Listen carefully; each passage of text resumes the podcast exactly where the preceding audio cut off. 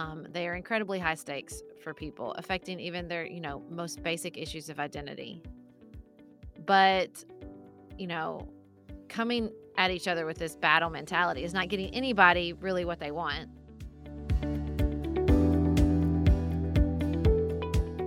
The evolution of our conversations has been more about the shifting landscape in which we're having them, and that our goal has never been to solve an issue, to debate an issue, um, to have one of us come away with like having made the better point on this conversation. Uh, we have just been working stuff out together from the beginning, and I think we're still working stuff out together, and what we're working out is different.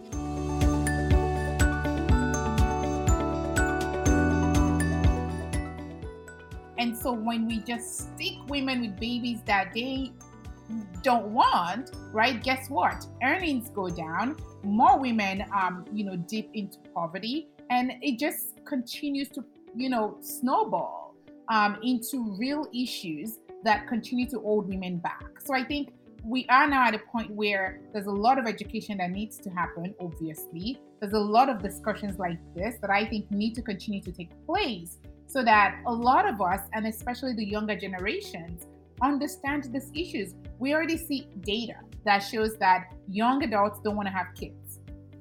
Uh, matter of fact, we um, we just published now um, a newsletter today that says you know having more kids um, shouldn't be a perk for the privilege.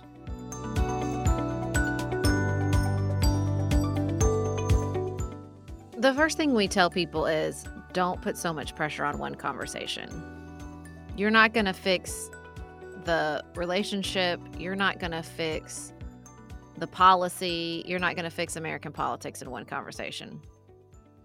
That this really is a long game of um, connection with the people in our lives. And hopefully, with people who we share a role with who maybe we will never meet, be it, you know, global citizen or American citizen or Kentucky state citizen, right?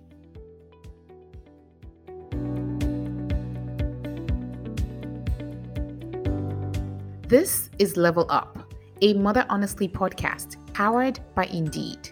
The last two years have been about mothers taking a step back to support our families as we navigate the post pandemic future of women at work. We are back, ready to level up personally and professionally.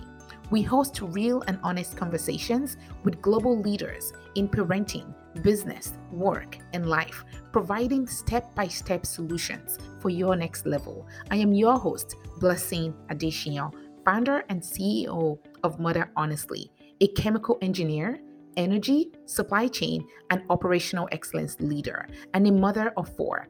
You will also hear from my friend and co host, Andrea Mulan, founder and CEO of Victory Public Relations, and mother to two boys. We are here to level up with Indeed.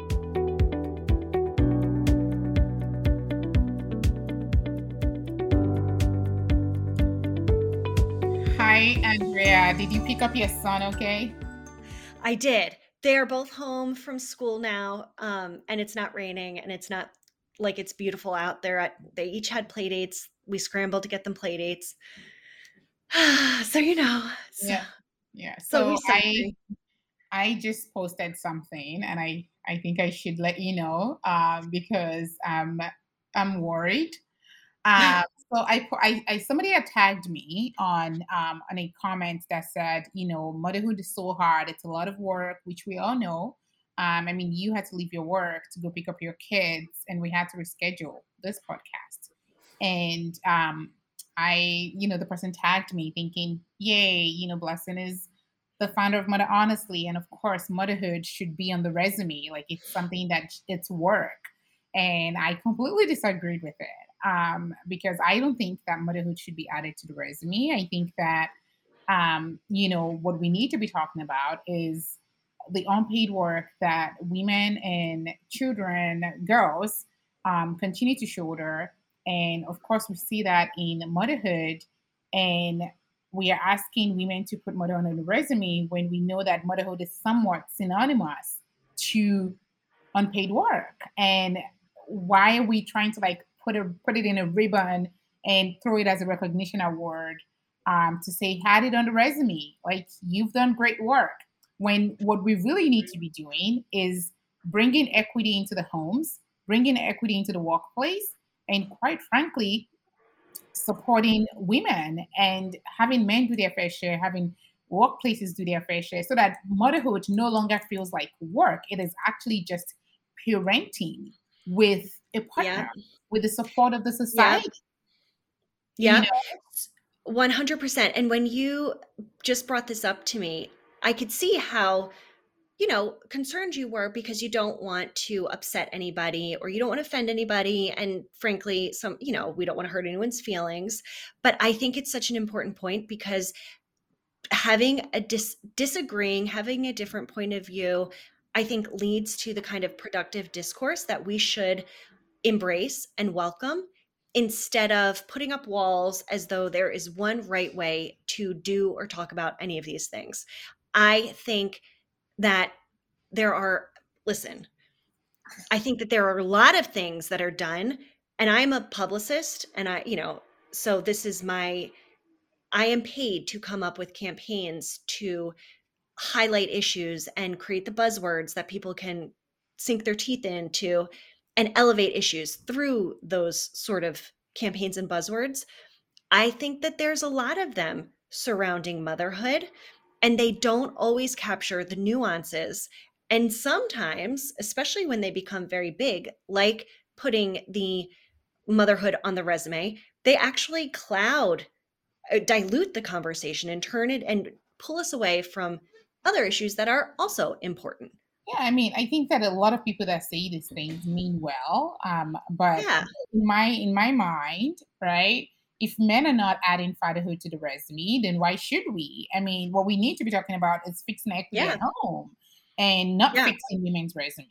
Like, why? Why is it that women are always the one that have to fix something? You know, we got to go fix, you know, fix this, fix that, and then now go totally. fix the resume. And you know, if you if you can just take another salt bath and um and yes. you know, you can just you know, wake up early at 5 a.m. and get your work done before the kids wake up. And, you know, there's just a lot of, especially yeah. everything going on. And we're going to talk about this in the podcast that we had with the Pantsuit Politics, with, you know, ladies, which was really fun with every goddamn thing going on right now. I am so sorry. Yep.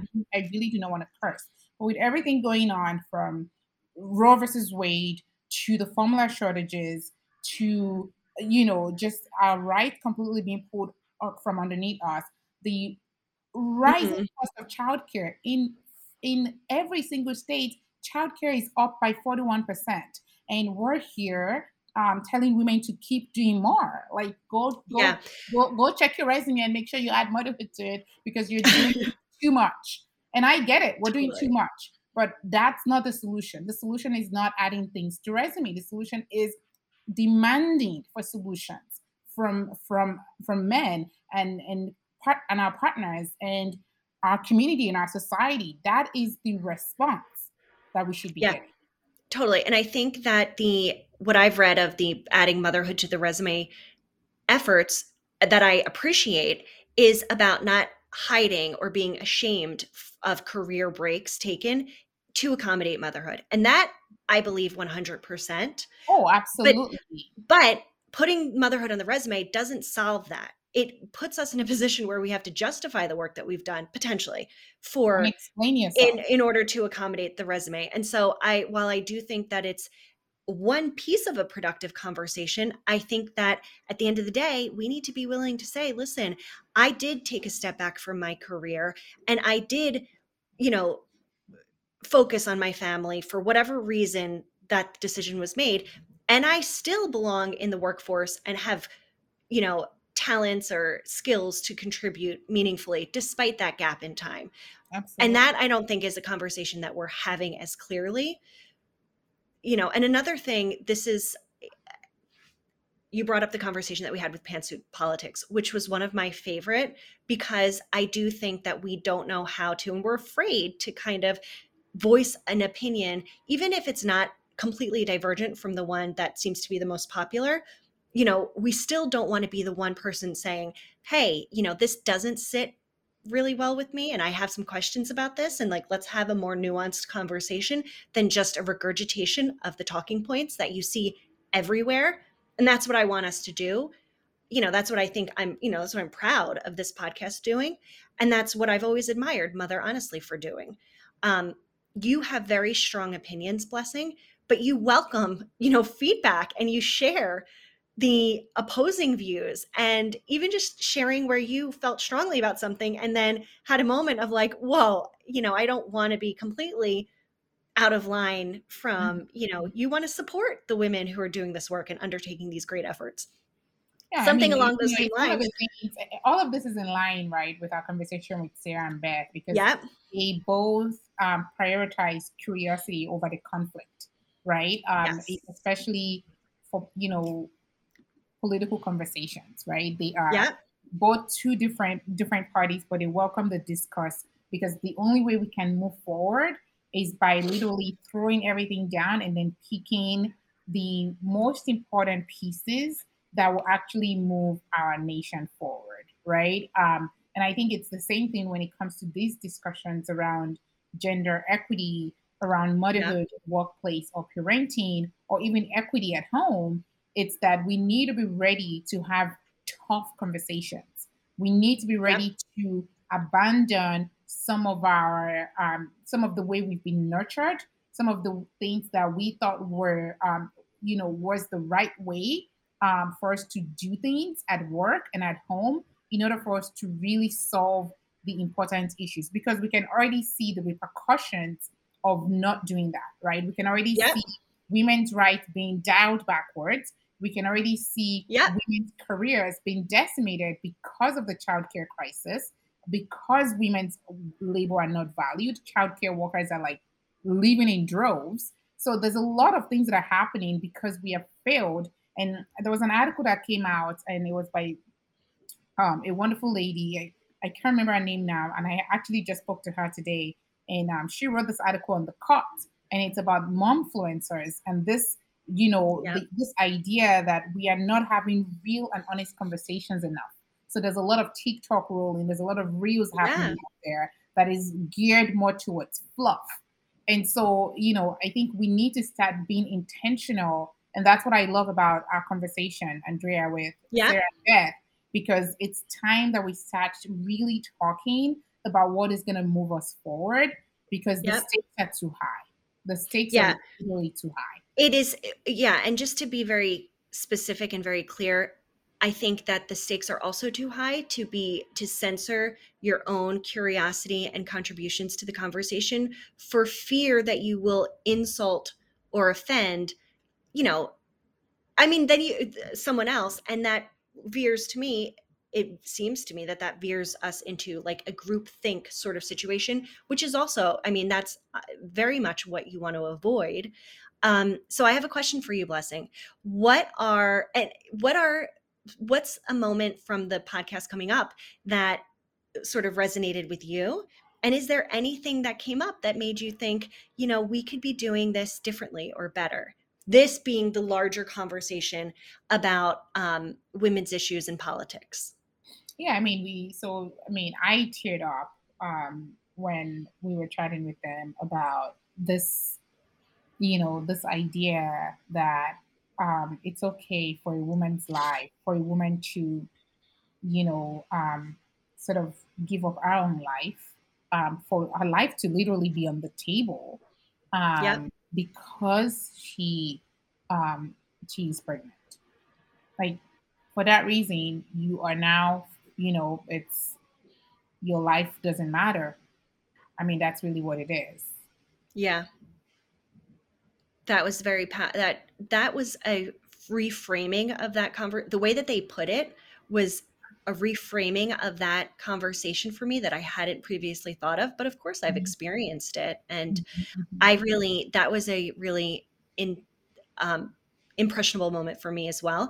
I also really appreciated what Sarah and Beth had to say about the way that we conduct political conversations. And they, the point, I can't recall which one of them made this point, but it was a really great one where no matter on both sides, people come to these conversations saying, you you're you're going to lead to the death of the people who are experiencing my situation or and the same thing is said on that on the opposite end of the spectrum and i think that that was a really interesting observation because we there's so much at stake surrounding these conversations i understand the um, instinct to kind of have them couch them mm-hmm. in that context but you can have a productive conversation when you disagree with someone when you are you know when their view is that you it's going to lead to people's actual you know demise that way. Do you remember that part of the conversation? I'm not doing yeah, it justice which is good I do, I do. no I, i'm yeah. like i almost want to be like let's not give anything away and just dive in. um, it was it was a great conversation it's true. about, it was excellent. what's you know the state of the state of everything everything right now for women um, especially you know some of some places where we all disagree and i think i want everyone to sort of go into this conversation with an open heart um, and really um, you know i think we need to be able to start separating um, emotions um, from a lot of these things and just look at the facts look at the science um, and honestly quite frankly um, just listening to other people's story because yeah. you know we can throw numbers out there all we want but I think that hearing a lot of variety of stories is really much more powerful. So let's dive in. I agree. Thank you.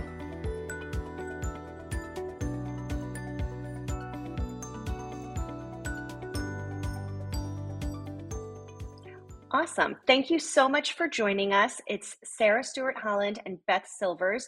They're from the podcast Pantsuit Politics, and they've recently published a book called now what? How to make, move forward when we're divided about basically everything. So fitting a topic for what's going on both in the past two years um, and specifically what we have going on today. So let's dive right into it. One of the things we're trying to do is advance the conversation around working motherhood through transparency and solutions driven conversations, which is one of the reasons, one of the many reasons why your work resonates so much with us to kick things off, can you share how you make the puzzle pieces of home and work fit together? Beth, let's start with you. I think the most valuable tool I have in my arsenal right now is flexibility. And so, uh, understanding that what I'm doing today doesn't have to be the same thing I do tomorrow. I spent a lot of years looking for the best system, the best methodology, the best tools. Uh, my daughters are 11 and 7, so their needs today are quite different than when they were little littles. My husband is rec- is traveling for work 3 of the 4 weeks of May, so what worked for me in April is not getting it done in May, and June will be even different when they're out of school. So I really try to say to myself, "Oh, I'm working really late at night this week." Uh, that's not going to be true every week. I have a meeting every Friday afternoon just with myself and my paper calendar. So I translate everything from my online calendars to my paper planner. And that's when I think through okay, maybe I'm going to have to get started at seven in the morning and fit some things in the cracks. Um, what is really important to me this week? How do I make sure that I get that in?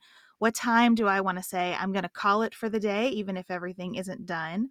But just recognizing that week to week, it is okay to dramatically shift how and when I'm working to suit whatever's going on in our family. Awesome. Beth, that's such great insight. Sarah, how about you? What makes it work for you? Well, I have to be honest and say that I have an amazing village. If I talked about what worked for me without saying that my parents live up the street and my mom is retired and my stepdad is a real estate agent so has a flexible schedule and i have a neighbor two doors down who we share carpool with and we have i have an amazing community of moms around me who pick up the pieces that i can't carry from time to time. I just feel like it wouldn't be an honest answer. It's like the people who don't admit they have a nanny and you're like how do you do all that? Um you know i also live it's like little things right? I live in a small town. We call it a seven minute town. It takes me about seven minutes to get anywhere i want to go and I remember one time a friend from New York City being like, I have more, I feel like you have more hours in the day. And I'm like, I do. I spend almost no time transporting myself. I don't pay to park. I don't search for parking. I don't like just small little things like that. Um, I think we forget how those play a role in putting those puzzle pieces together. It feels like it's all our individual choices, but there's so many things around us that predict how much time we have and how much flexibility we have. Um, and a huge piece of that for me is just the the incredible community. I mean, my youngest was just diagnosed with type 1 diabetes and literally last night our children's minister at church learned how to give him shots so that she can watch him so we go to so we can go to a wedding on Saturday. Um, just that level of support is is life-giving truly. Absolutely. Um, Sarah, I mean, I'm excited. I think I think what what, what we're seeing, especially when it comes to women, um, modern women today, is we are all being transparent about how hard and um, or how easy, right, it, it is um, to whether it's be a parent or to work. Um, we talked about it. I think it was two or three podcast episodes ago about the actress that you know received um, our award, right, and then t- she um, graciously thanked a nanny for um, for supporting her. Amy Poehler. You know, I think um, about that all the time. She was very yes. open and honest about what it really took. And not only that, you know, I I have a friend who's, you know, whose child has um, type 1 diabetes and you know, we were talking about just how exhausting it is it is for her to be a mom and also be a founder of a company and now she's trying to open a startup. So there's just a lot of things happening for women and and I think that we we are starting to recognize it, and it's exciting. Um, so so Sarah, I mean, so it's really exciting, right? Um, to to hear all of this transparency and. Uh, your podcast is exactly that. It's described as, as a place for real conversations that help us understand politics, democracy, and the news, while still treating each other like thoughtful human beings. So, can you share a little bit about how that mission was born and how it's evolved since you started the podcast? We started the podcast in 2015 because we wanted to have the type of political conversations we weren't seeing anywhere else. We knew this stuff was important. We knew even as exhausted moms, it mattered to us. I mean, we both had little babies um, when we started the podcast. Our both two, our both youngest children um, were not even one years old yet. Um, is that right? Yeah, that's right. do the math in my head. Um, and so I mean, we were tired, but it it felt like things were shifting and changing, and we had thoughts about it, and we wanted to talk about it, and we had anxiety about it. And so, you know, my husband had been, you got to start a podcast, just sort of arguably harassing me. You got to start a podcast. You'd be so good at it. You needed to start a podcast. And Beth did some guest post on my mommy blog at the time where I would just roll up with politics in between, you know, reviews about strollers or whatever. Um, I didn't care. And so, because mothers are complex people and we don't want to just talk about mothering all the time. Um, and so we did that. She did a couple posts. They were so well received. And I said, Would you want to start a podcast with me? And she said, What's a podcast? And I said, Don't worry, we'll figure that part out. And we just started having conversations. We had really good um, conversational chemistry from the beginning. We have very complementary personalities. Um, and so we really, I would say, for the first two years, I mean, it really just was us sitting down exhausted at the end of the day talking about the news that bothered us. Like that's really all it was. And other people just enjoyed listening to it. And it made us feel better and less anxious. And it made other people feel better and less anxious. And then it just continued to grow and grow and grow. Certainly 2015 was a time that um, I remember as one that was very divisive, um, although different than what we're experiencing today. Beth, how is that? You know, how has the podcast sort of managed the expectations, but you know, like starting from you guys that you have about how these conversations are conducted, and is there is was there a measurable difference between the um, contentiousness of those conversations back then versus today. I also, my youngest son was born in 2015, and I very vividly remember sitting there, you know, exhausted, really not able to my you know my ability to mm. think clearly was definitely impacted and i wondered if that was because i had a baby and a toddler and i was really just shot um, or if there was something else to that mm-hmm. and i think the answer is that they're both right so I wonder how has the yeah go ahead. I think that's right. Um, so my daughter Ellen was five months old when we started the podcast in November of 2015. I don't think the level of contentiousness has changed in our conversations because Sarah and I have, from the very beginning, been very careful with each other. We weren't close friends when we started the show. Uh, we had reconnected over Facebook after having gone to college together. We weren't close friends in college. So it was kind of meeting Sarah as an adult versus the college version of her that I had known, meeting myself as an adult in the context of talking with someone from college. That's kind of a weird experience. Um, and I think it enabled us to gently walk through conversations, even when we knew we might have some disagreement about them. Our disagreement might have been more pronounced at the beginning because we were coming from Sarah being a, a solid Democrat. I had voted Republican for most of my life at that point. Um, and then came down from the escalator Donald Trump and the whole political landscape um, sometimes I say transformed. I don't know if it was a transformation or a mm. revelation, mm. probably both. Um, I think that I, I learned a lot about the party that I had affiliated with and how my reasons for aligning with it didn't match what had really been going on. Um, I also think a lot shifted in terms of the dynamics of both parties as a result of the 2016 election and everything that has followed it.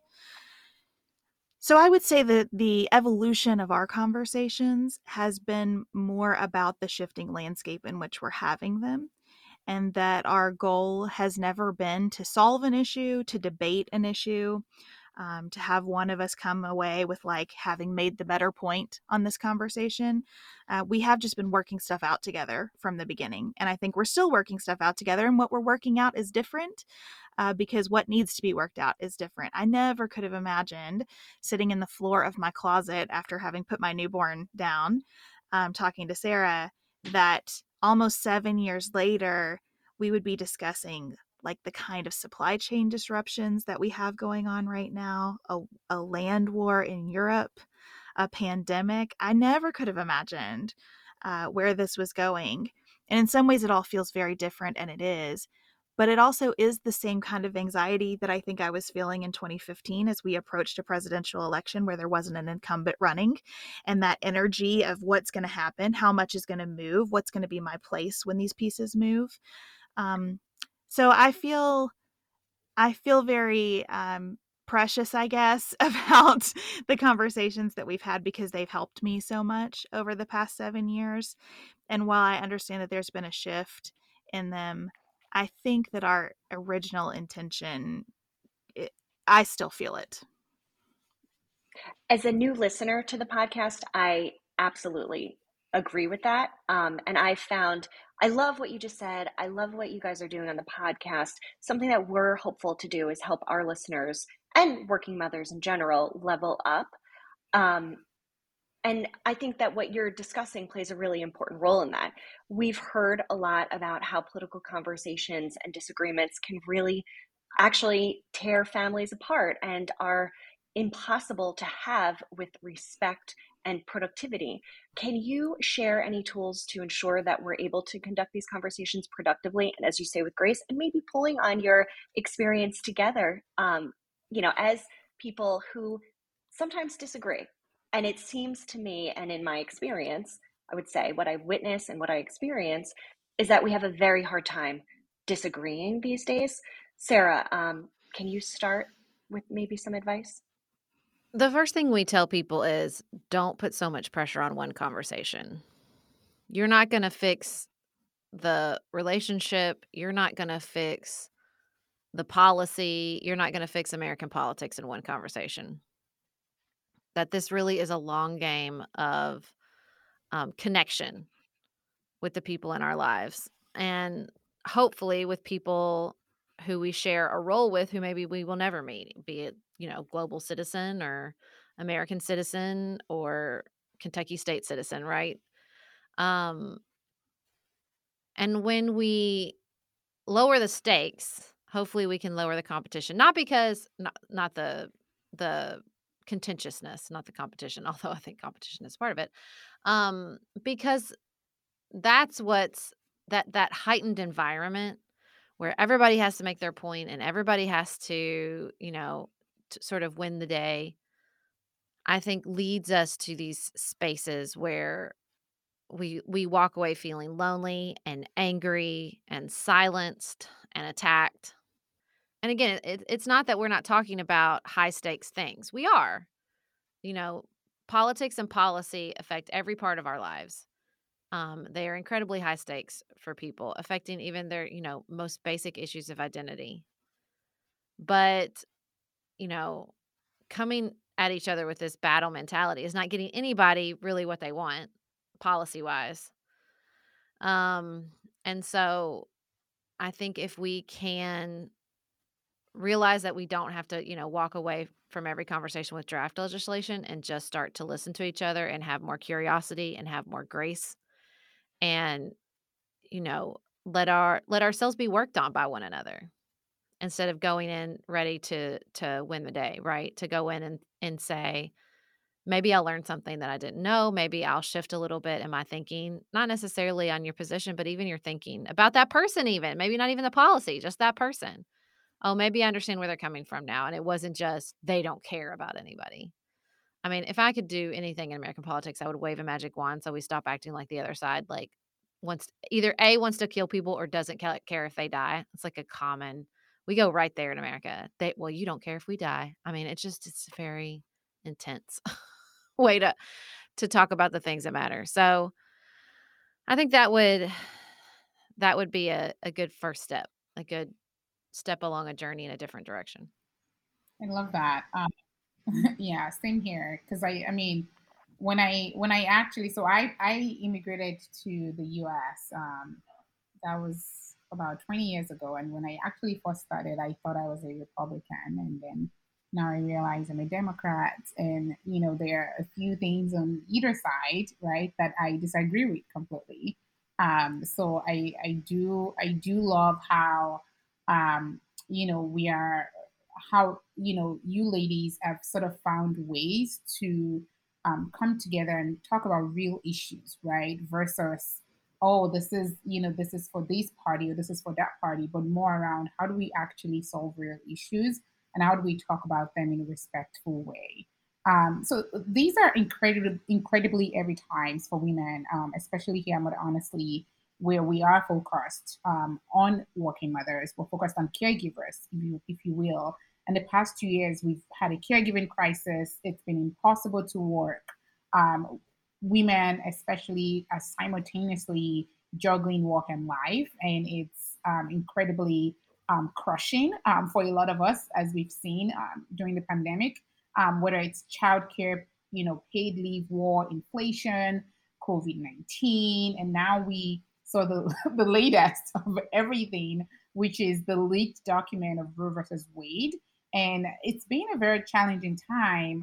To yesterday, I had a I, I had a really bad headache because I was just like, everything is just becoming overwhelming um, to the point where it's physically manifesting in my body. And so our data tells us that women are feeling overwhelmed. Um, I am like your number one data point, and and I'm getting desperate. So is there anything in the middle of all of this um, that helps or can help us find optimism um, in the middle of this chaos, in the middle of this crisis and this war, inflation? Can you share with us what can we be hopeful for? I always feel hopeful because I mm-hmm. know that we're not going through this alone. And just knowing that we are in it together um, helps me remember that people are both the problem and the solution, and it has always been so. The other thing that really helps me get through hard times is knowing that we're not really living anything new. People have been through this before. Great innovation has come from terrible moments like this. I think, Blessing, when you were talking about your enthusiasm for the transparency that women are sharing about their struggles, uh, that has come from the same situation that gives us all a headache every day and that keeps us from sleeping and that it makes and that makes us feel a sense of desperation. You know just this morning i received a note i attempted to hire someone this year to help me um, with childcare because i don't have local family and my kids are getting to that age where they need to be driven lots of places. So my husband and I, even though we have a lot of flexibility, we just can't be everywhere at one time and and handle all the things that we have going. And you know, she is unable to help me because she is in a caregiving crisis for aging parents. Um, and so you can see the ripple effects of our failure to have good mm. infrastructure mm. around care for everyone, even people with exceptional means. Um, because what we have are crises not just of resources, but of emotional stamina too, um, and and of grief. So it is easy to get stuck in how difficult things are, but the long term trends tell us that we are still living in probably the easiest period of human history, um, the period with the most resources, the period with the most tools to connect us, even as those tools help us drive each other bananas.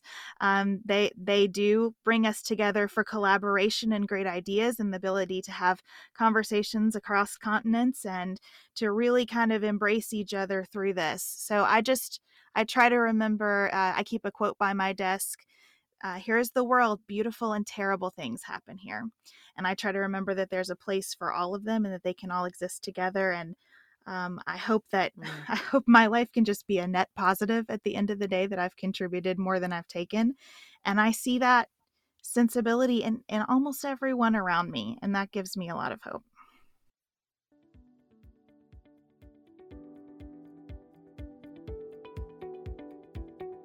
I want to pause here and talk about our partner, Indeed. The last few years have forced women to rethink the role that work plays in their lives.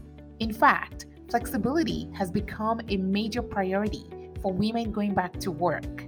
As a mother of four, I understand how important it is to have flexibility in your job. As much as I would love for things to always go according to plan, life with kids is unpredictable Indeed can help mamas like you find a company that is empathetic and understanding of your needs. Because it's not just about finding a place to work, it's about finding a job that works for you. With Indeed, you can find a job that has the flexibility to fit your life, not the other way around. Not to mention, with Indeed's Work Happiness Report, you can make sure a company scores well on the things that matters most to you like compensation, inclusion, and flexibility. Visit Indeed.com slash betterwork to learn more about how Indeed is committed to helping women find better work.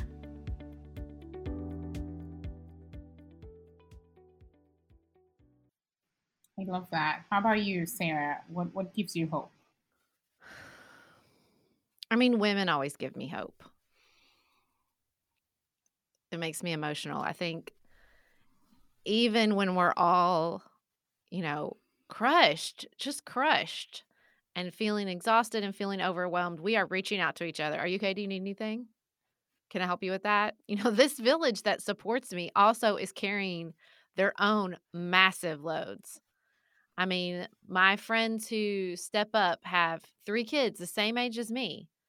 Um, and I try to do the same for them and i think that that dynamic of like even when we're really overwhelmed and really stripped bare we're out there reaching out for each other. Can i help can i do anything? Can i help you right now? Um and that is just so encouraging and so life-giving.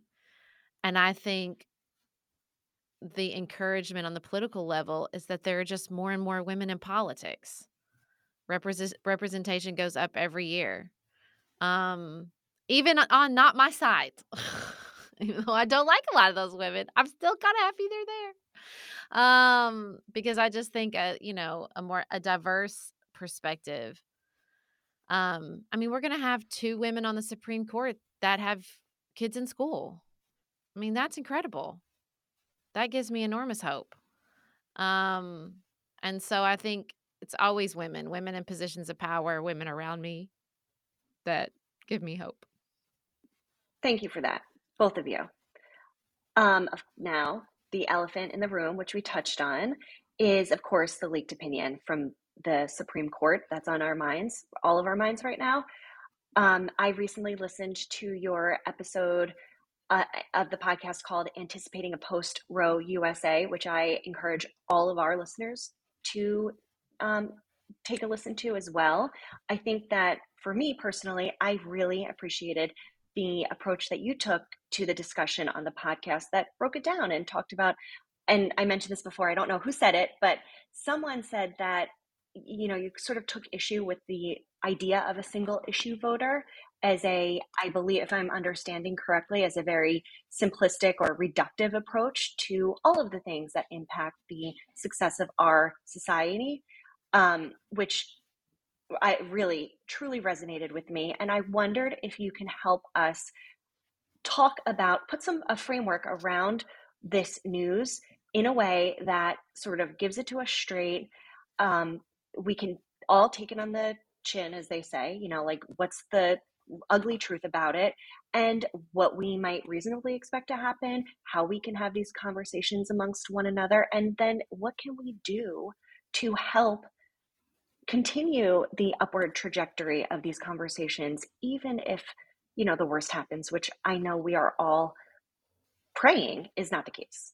Um, so Beth, maybe we can start with you. I'll simplify a little bit. What does what does the opinion mean? Like how scared should we be right now? What exactly is happening? It's hard to know. I still have so many questions about what's going on at the court. As we're recording, the court is meeting today for the first time since this opinion leaked, and I would give almost anything to be in the room listening to that conversation. My understanding from Politico's reporting, which has given us some really um, unique insight into the court's navigation of this issue is that right now Justice Alito's opinion, which is the one that leaked, is the only opinion floating around in the court. The dissents have not yet been circulated, concurrences have not yet been circulated. And that matters because even if we are pretty sure, and I am, that there is a five justice majority that will vote to overrule Roe versus Wade. I think that's going to happen. I think Mississippi's very draconian restrictions are going to be upheld, and the court will explicitly overturn Roe versus Wade, uh, which will mean that state laws will take effect surrounding abortion. But even if we have five justices on that page, Justice Alito's opinion, I think, is unlikely to have five justices signed on to all parts of it because it is a very uh, snarky, um, reductive, aggressive view of the world that I do not believe even the most conservative colleagues of Justice Alito are going to want to be associated with. And if you read a lot of Supreme Court decisions, you'll see that they are broken down um, in sort of Roman numerals and letters, and justices will agree with Section 2A, but not with 3B. And, and it will matter in this case, especially as we think about what other rights are impacted by this opinion. Uh, how the how the justices go around the whole framework. So I would say I don't read Justice Alito's opinion knowing everything we know now and think immediately like the US is going to be in the handmaid's tale again. I do not go to that place reading this. I do think that returning this issue to the states, which I think is kind of a misleading framing. The states already have tons of ability to regulate abortions. That's why it's nearly impossible to get an abortion in some states, even with Roe versus Wade as our framework. But having states with the ability to criminalize abortion in all circumstances, um, to to write a host of laws that will make it nearly impossible to operate a clinic um, I think it is going to have a very detrimental effect on women. And I think it is going to catalyze women electorally in a way that maybe we haven't seen since Clarence Thomas was confirmed to the Supreme Court, um, and probably beyond that. And what the effects of that will be, I don't know. Um, so I, I would say I am I am worried and I am upset and I do not think that Justice Alito's opinion represents the entirety of the story. And I don't know when we'll get the rest of the story. And I think that whatever you think about the leak, uh, it is significant in that here we sit with only a piece of the story, and that's that's tough. Sarah, how about you? Let me take a, a this is why we're complementary personalities. Let me take a different sort of view. Let me just talk about outside of the Supreme Court, the pragmatic reality that I agree with Beth, Roe v. Wade will be overturned. Um, I don't know if everybody, particularly, you know, working mothers raising kids busy, thinking I'm not in the in that part of my life anymore. How much is this really going to affect me? Have really come to Jesus with how much this could affect um, women's health care. You know, uh, in between my second and third sons, I lost a pregnancy at 20 weeks.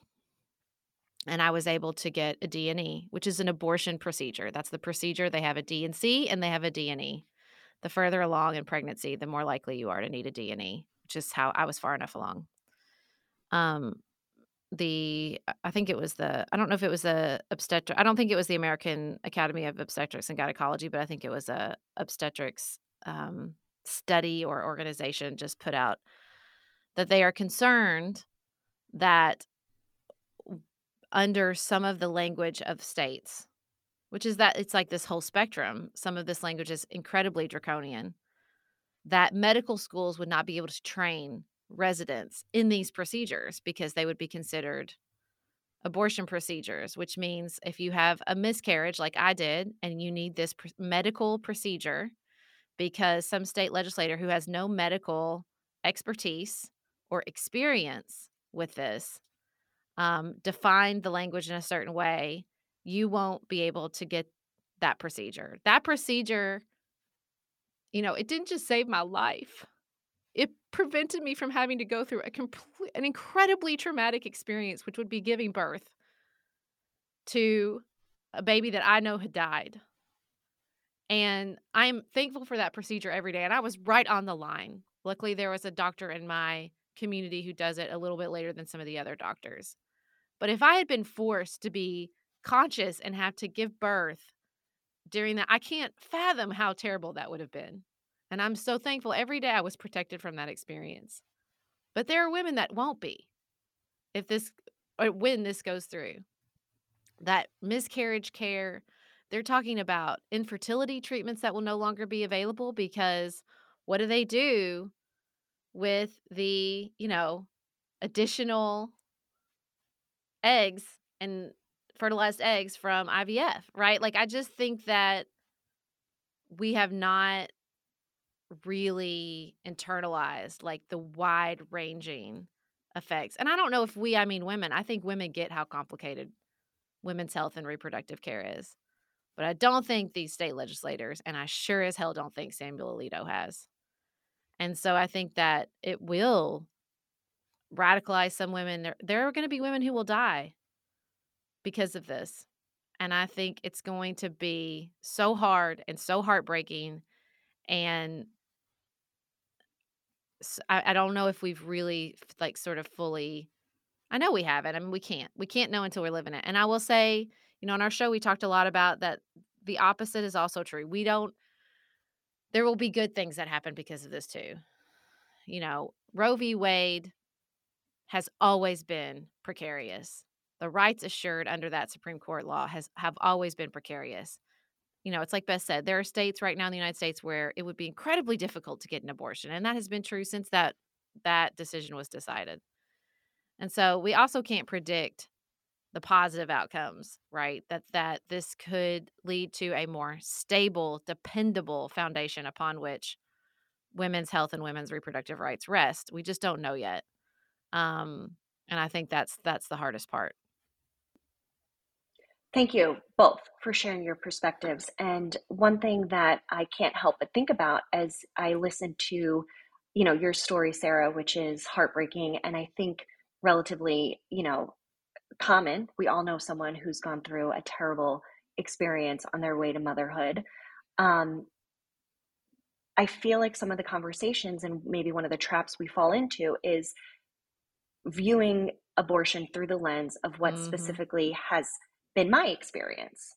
Um, you know, and I do think that if we can, and this is a point that you've made that, um, you know, I really appreciated in the podcast that I referenced, is this idea that, you know, if you mm-hmm. can understand that other people have different experiences and different priorities and come to a common place where, you know, I, I don't think any one of us wants to be in a position where we need or desire an abortion, but that is the reality.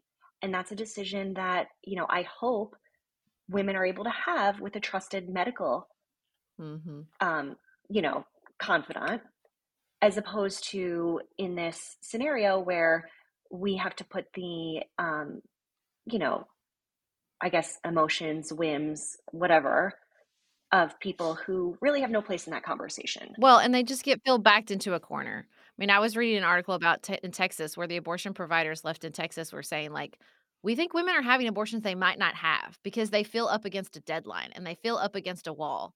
And so they're like, I don't want to risk that this would be the wrong choice. And then now you're really like putting people in a in a place where they might regret the decision because you've given them two and a half hot minutes to make it.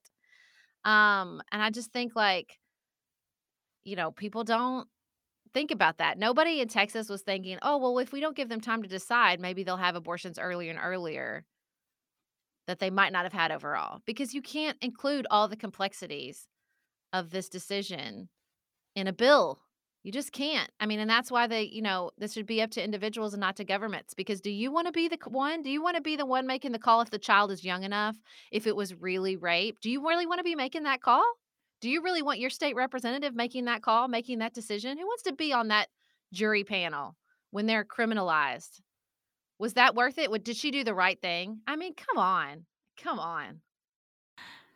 Uh, I think that's one of the things that has been really damaging about Roe.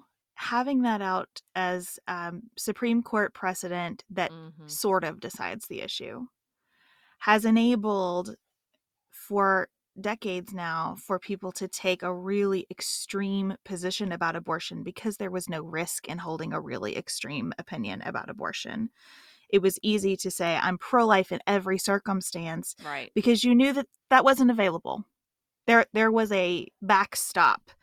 Um, and so once it became politically viable, after 50 years of, of preaching that we're pro life in every circumstance, we're going to see people introducing bills that match that rhetoric. And I don't think that anyone, I mean, Sarah was just saying, you know, they haven't thought through this. I don't think that they've thought through any of it, right? It is just, um, these are bills being proposed in reaction to 50 years of language that no one thought could actually go anywhere. And um, it's it's going to get harder, I think, before it gets easier. Well, and here's the thing too. I do think some people have thought through it. We had a woman on our podcast named Tamara Twill. She was in a very similar situation to mine. She had a wanted pregnancy and the baby was not compatible to life. The difference was her fetus still had a heartbeat and mine didn't. And so she had to go through all these hoops. She had to sit through them, tell her to consider adoption when it was a baby she wanted that was not compatible with life. And she went to the Ohio legislator and she told her story, and they knew her complexity. And I will never, as long as I live, remember her saying, I think they felt sorry for me, but I was a sacrifice they were willing to make. And I think that's like that's the hard truth that mothers are going to learn that some people are just willing to sacrifice us. There are people who don't want to include the life of the mother because they believe a mother should sacrifice her life for the child she is carrying. Every time, no exception. They have through mm. thought that complexity and that's what they believe is the answer every time. And that is not something mothers want to hear right now when we're already burdened, but it is the reality for a lot of people in power out there. Absolutely. Sarah, I think, you know, this uh, I love that we're having this this episode because I actually struggled with, you know, this conversation um and and going into it. But I think, you know, I think we are at a point where we need to we need to understand that we can't uh, we can't be a nation that is either pro-life or pro-choice. We can be both. We can absolutely be both. And I think that we have enough information, we have enough data, we have enough um, science to understand that we can actually be both. And I think that that reality is what people, a lot of people that are unfortunately in positions of power, um, do not want to come to terms with. They don't want to accept that we can actually be both. Um, because it's exactly the same thing we're hearing from moms and women in our community who are saying this isn't just about abortion, even. This is about just total control of how a woman lives a life because it doesn't stop there. We know that, you know, the only reason why women um, do not advance in the workplace is because of children. The only reason the wage gap exists is because of the maternal bias. And so when we just stick women with babies that they don't want, right? Guess what? Earnings go down. More women, um, you know, dip into poverty, and it just continues to, you know, snowball um, into real issues that continue to hold women back. So I think we are now at a point where there's a lot of education that needs to happen. Obviously, there's a lot of discussions like this that I think need to continue to take place so that a lot of us, and especially the younger generations, understand these issues. We already see data that shows that young adults don't want to have kids. Um, matter of fact, we um, we just published now um, a newsletter today that says you know having more kids um, shouldn't be a perk for the privilege because mm-hmm. we know what's going to happen. You know, affluent moms like myself, like Andrea, and the rest of us, you know, we can still get an abortion if we want. Because guess what? I'm going to hop on a plane and go to, you know, London, Lagos, Nigeria, wherever, and I'm going to get an abortion because, you know, you're not going to stop me. But who are we going to stop? Low income, mm-hmm. low wage people. And these are the people that will continue to sink into poverty. So thank you. I just want to say that I appreciate you both being um, super honest, super real with us. Um, and I mean, I'm just grateful. Thank you. Thank you. I echo blessing sentiments um, truly. And I think that I hope, well, I should say, I hope that we're able to continue along um, and be an example. I know you guys are an example of how we can have these conversations in a way that respects the emotion behind them because it is scary. And to mm-hmm. Blessing's point, um, you know, not only are we the ones who will have access to abortions if we are in the position where we seek one, but we also have the freedom of, you know, the flexibility of our lifestyle that uh, mm-hmm. affords us to make that decision based on what's best for us. Um, so it is, I think, about advocating for women who don't have access to those kind of uh, privileges. And I hope that these conversations are helpful to move us forward in a productive, graceful way. So thank you for that. This is why we're doing this. Um, as we something else that we have in common, I've as I've listened to your podcast, you guys um, often end on a lighter note. So we're hopeful to do that with you guys here today because, in the midst of all of the very heavy things that we're contending with, there is joy and friendship and camaraderie in the world. And so we'd love to ask some of your, um, you know, we'd love to go into our lightning round and we'll ask each of you a few quick questions that um, you can weigh on that aren't as um, life altering, we'll say, as the conversation so far. So, Beth, we'll start with you. Remote, hybrid, or office work? What do you love? Uh, I think hybrid has been my favorite of the of the situations. I'm all remote now. I do occasionally miss a little bit of the office life, so hybrid I think is is ideal. Sarah, how about for you? Oh, I'm an only child. Remote works really well for me. I like to be in control of my environment. Awesome. Beth, best productivity tool you've discovered? I use an app called Things to organize my email. Um, so I used to treat my inbox kind of like a filing cabinet, and I found things, and it can be the filing cabinet. It works exactly like a filing cabinet and helps me uh, organize in a folder structure that is a lot more flexible than what comes in most email clients. Uh, and it gets it out of my inbox, and it just it's been a really great um, addition to the way that I manage digital information. Thanks. Okay, I'm going to look that up. Sarah, how about for you? I love an app called Cladwell because I do believe deciding what to wear uses so much of our decision muscles and I need to save those. So I plan out my whole week's wardrobe on this app called Cladwell. You put in everything you own, your whole closet. Now it's a little investment up front to put in all those clothes. Um, but then they like it's like clueless. They like put That's together awesome. outfits. And you're like, yeah, that works. I'll wear that. And they put the weather at the top so you can decide like, ooh, is that when I want to wear that when it's 90 degrees? Um, I love it so much. I've been using it probably for two or three years. Um, and it makes getting dressed so much easier. And I don't always do it. Like today, I forgot I had an event tonight, so I changed into a different dress. But um, I lo- I'll just change it in the app because it all then it also at the end of the year like shows you what did you actually wear, like what in your closet, what were the clothes you actually wore. I love it. I love it. Awesome. Beth, podcast, audiobooks, or hardcover? And I'm sure that's like choosing a favorite child for you guys. Yeah, I mean podcasts for sure. That, that's where I spend most of my time. I feel like Um, that shouldn't be in the category. It should be like hardcover or Yes. audiobooks because Yeah. books and podcasts are different. yeah, we bet- have gone back and forth on that for sure. between those two, I would say hardcover. Audiobooks make me feel sleepy. So. Sarah? Yeah, I agree. It's it's sort of random when an audiobook will really work for me. There's a couple books that I can't read in a paperback or hardcover because they make me so sleepy, but I can listen to them. Okay. Um, I also find classics like especially Jane Austen when you can hear the inflection of the narrators and like you get the British humor a little bit better. But I do love a I love a actual paper book a lot. Awesome. Um, what have you read, watched, or listened to lately that you cannot stop talking or thinking about? Excuse me. Beth.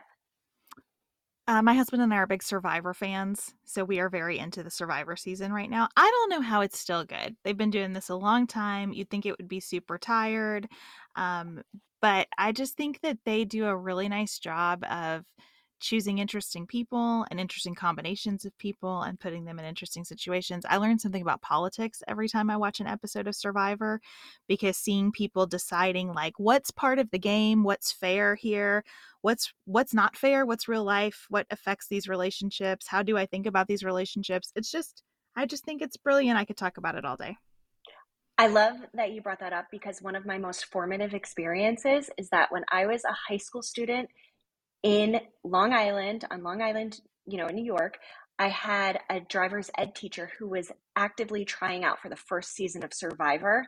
And we would drive around in the car and he would tell us, and, eh, you know, it felt like we were part of it. It was the most ridiculous thing I've ever heard in my life. And I was like, this is going nowhere. This guy is such, in my teenage, you know, I'm like, this guy is such a That's loser. hilarious.